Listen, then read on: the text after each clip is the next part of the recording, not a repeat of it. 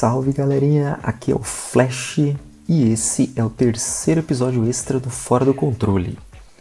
Episódio de Souls Lore. Lembrando sempre que muita coisa que eu comento aqui provém de conteúdos já produzidos e, obviamente, todos que forem utilizados serão referenciados na descrição do episódio. Além disso, eu gosto sempre de lembrar que nada do que eu falo é uma verdade absoluta, já que há muitas lacunas a serem preenchidas e muita coisa interpretativa nessas histórias que eu conto por aqui.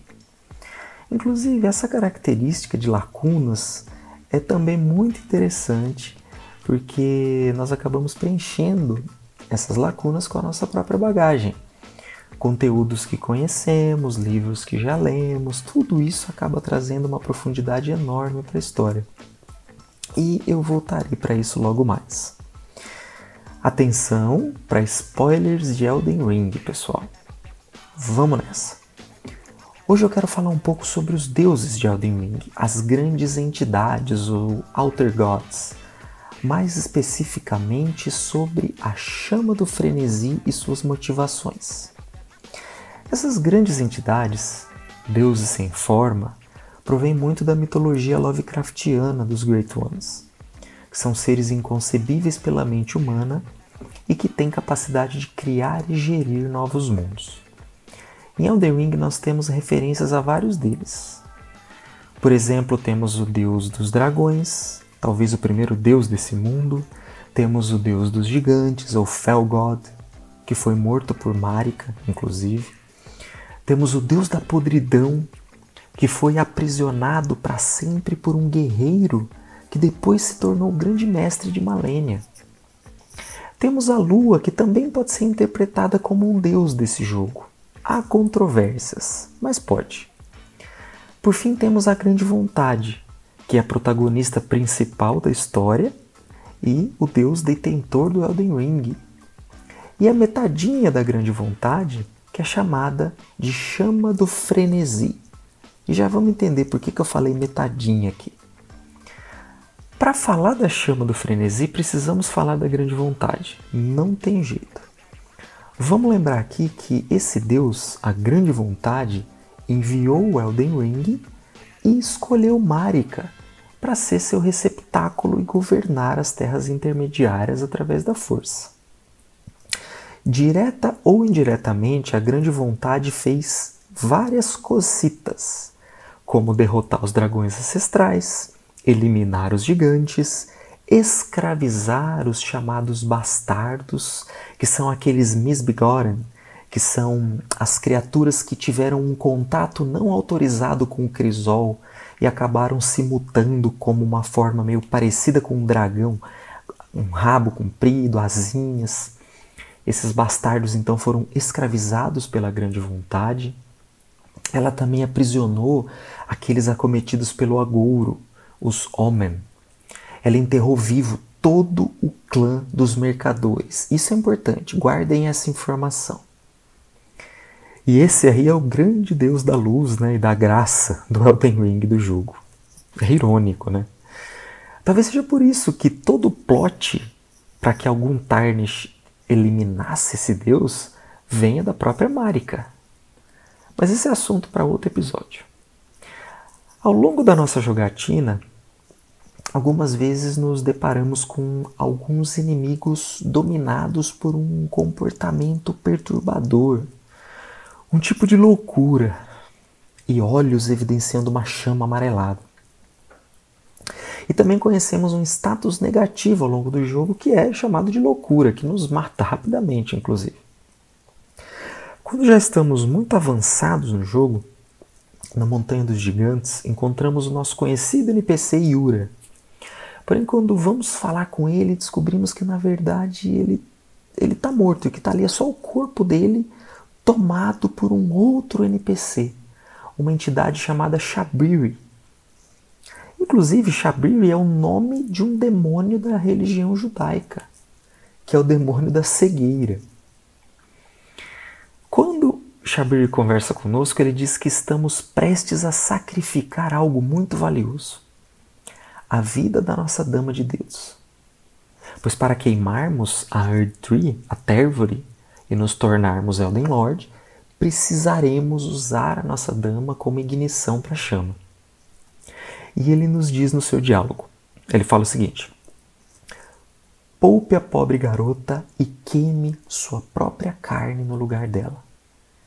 Se você está preparado para mostrar determinação e alcançar o título de Lorde através de dificuldades justas, então preste atenção às minhas palavras.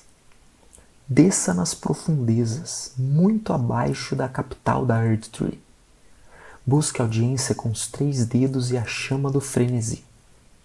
Se você herdar a chama do frenesi, sua carne servirá como lenha e a garota poderá ser poupada, colocando você no caminho correto, o caminho do Senhor do Caos. Queime a Earth Tree e incinere tudo o que divide e distingue. Incinere tudo o que divide e distingue. E que o caos domine o mundo. E que o caos domine o mundo. Eu quero fazer uma breve pausa agora e contar a história de um cavaleiro chamado Vaik, que tem tudo a ver com o que eu disse até o momento. Quem me segue no Twitter já ouviu um áudio que postei lá. Mas eu preciso repetir essa história nesse exato momento, pois antes de tudo, Vaik é o maculado que mais próximo chega de se tornar um Elden Lord. Mas foram justamente as palavras de Shabiri que o tiraram de seu caminho. Vamos aqui para sua breve história. Vaik era um cavaleiro da Ordem do Dragão, que foi criada pela Igreja da Comunhão do Dragão, fundada após Godwin poupar a vida do dragão Forte Sax. A irmã de Forte Sax, Lan Sax, podia tomar a forma humana e atuar como uma profetisa dessa igreja. Ela e Vaik tinham uma grande proximidade, talvez até mesmo de forma romântica. Tanto que Vaik era capaz de utilizar os encantamentos de raio da própria Lan Sax. Após a quebra do Elden Ring e a guerra entre os semideuses, Vaik, um maculado, buscou tornar-se Elden Lord. Assim como nós, os jogadores. Mas ele acaba criando uma grande afinidade por sua dama de dedos e tenta protegê-la. Fraquejando ao ouvir as palavras de Shabir, ele resolve seguir até o subsolo de Lendel, passar pelos esgotos e receber o toque da entidade chamada Três Dedos, emissária da chama do frenesi, que marca com suas digitais de fogo aqueles que têm audiência com ela. Nisso, sua armadura derrete em algumas partes. Ele quer poupar a vida de sua dama de dedos e ser ele próprio o catalisador para a chama da Earth Tree. Porém, ele se perde na loucura do frenesi, não conseguindo controlá-la, ou talvez Talvez ele não fosse digno de herdar a chama do frenesi. Ele não consegue se tornar Lorde, assim como não consegue salvar a vida da sua dama. De fato, ele nos invade, próximo a uma igreja onde jaz o corpo dela. Mas de onde vem a chama do frenesi e o que vai que encontrou nas profundezas de Lendel? Lá no começo da área de Liurnia, encontramos uma NPC chamada Raeta, ela nos diz ser cega e estar em busca de uma chama distante. Mas ela só consegue caminhar em direção a essa chama, só consegue vê-la, enxergá-la melhor, quando ela come as tais das uvas de Shabiri. E essas uvas, na verdade, são olhos humanos que testemunharam a chama do frenesi. Inclusive, a última uva que ela pede são nada mais, nada menos do que os olhos do próprio Vaik. Se seguirmos o conselho de Shabiri e formos tocados pelos três dedos lá nas profundezas de Lendel, encontramos Raeta uma última vez e ela nos diz o seguinte: Tudo que existe veio do único Deus. Ela usa o termo The One Great. Vieram os nascimentos, as almas, mas a grande vontade cometeu um erro. Tormento, desespero, aflição. Todos os pecados, todas as maldições, todos nascidos do erro, pegue tudo isso e derreta para sempre, tornando-se Lorde do Caos. A Raeta então ela associa toda a vida a um erro, um erro cometido pela grande vontade assim que os primeiros gritos de desespero nasceram. No início desse episódio, disse que a grande vontade enterrou vivos todos do clã dos mercadores. E quando finalmente chegamos no local aonde os três dedos estão, passamos pelos corpos de todos eles, petrificados em posição de agonia, como se acometidos por uma intensa loucura. E a descrição do sete do mercador nômade é super reveladora. Ela diz o seguinte: esses mercadores uma vez prosperaram, formando uma comunidade chamada Grande Caravana. Mas depois de serem acusados de crenças heréticas, todo o seu clã foi cercado e enterrado vivo no subsolo. Então eles entoaram uma maldição de desespero e invocaram a chama do frenesi. Fica claro então que a chama do frenesi não é um deus comum, um alter god como os outros. Na verdade, ela é um aspecto da grande vontade, um deus criado a partir da grande vontade. A Eta fala que antes existia apenas um deus, não é? Uma outra forma de simbolizar essa união é com os próprios dedos da nossa mão. A grande vontade usa os dois dedos como profetas, enquanto a chama do frenesi usa os três dedos, que juntos, dois mais três, formam cinco dedos de uma mão. Eu concluo então que a chama do frenesi é como que a criação do diabo a partir do grande, da grande vontade, como o diabo a partir de Deus, que foi invocado pelo desespero criado por suas maldades. E sua vontade, como diz Shabiri, é incinerar tudo o que divide e distingue. O que divide e distingue, pessoal, é a vida. O que ele quer é derreter tudo novamente no crisol, desfazer ali a vida que dali mesmo foi criada, queimar de volta na chama do caos que deu origem a esse mundo, pois a vida não vale a pena. Lembra lá no começo, quando eu disse que também acabamos preenchendo as lacunas dessas histórias com a nossa própria bagagem? Então, eu falei isso porque quando eu pensei na chama do frenesi e me aprofundei nessa lore, logo me veio a lembrança do romance Irmãos Karamazov, do Dostoiévski.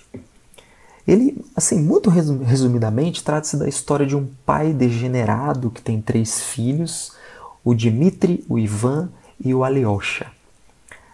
Cada um com uma visão de mundo diferente, representando visões russas da época, porém incrivelmente atuais, que é o que faz desse livro ser uma obra-prima.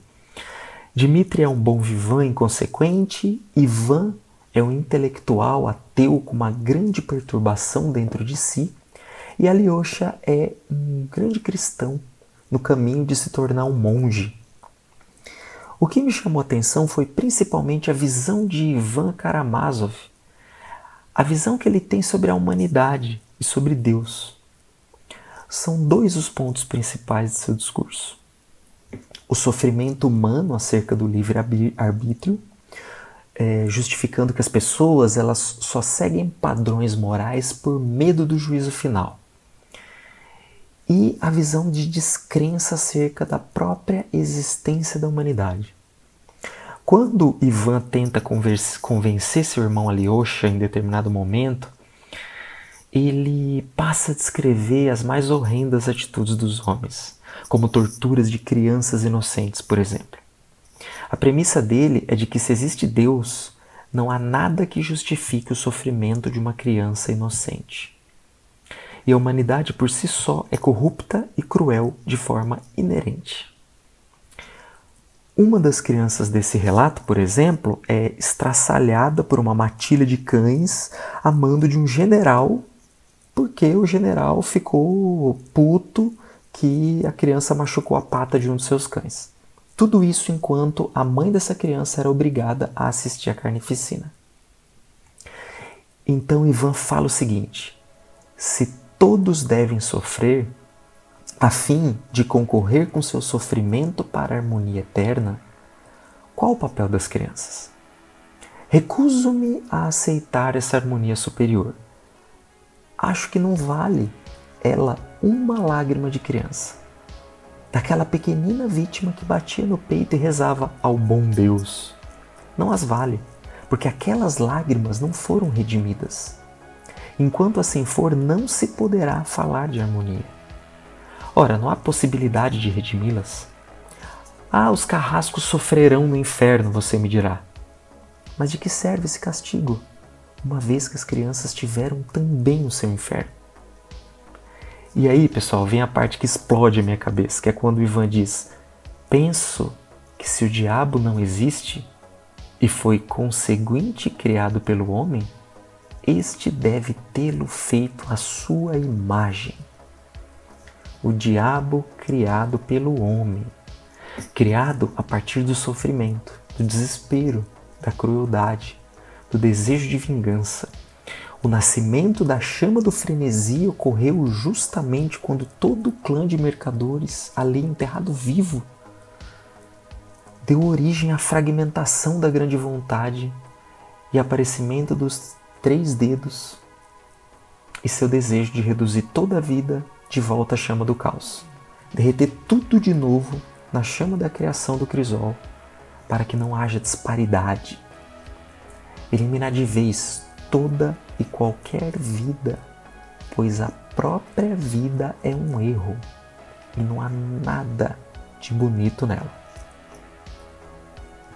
É, pessoal, eu não queria terminar de uma forma tão triste e pesada, mas eu quis fazer com que vocês entendessem, ao menos em parte, as motivações da chama do frenesi e o que é se tornar o Lorde do, da chama do frenesi.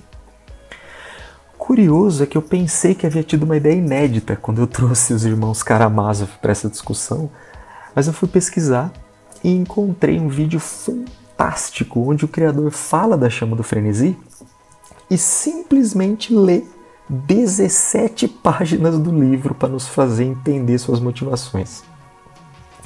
É maravilhoso, inclusive. O link para esse vídeo está na descrição do episódio e se você entender inglês, vale muito a pena assistir. Uma outra curiosidade é que nos arquivos ocultos do jogo descobriram que o mercador Kale, que é o primeiro que encontramos no jogo, aquele com a toquinha que parece de Papai Noel, ele tinha uma quest, uma quest bem grande em busca de seus ancestrais, que culminaria com ele encontrando todos mortos ali e jurando vingança. Mas isso foi conteúdo cortado do game. Bom, para quem ficou até aqui, muito obrigado pela atenção. Eu sou o Flash e você me encontra no Twitter no perfil Flash Night. Grande abraço!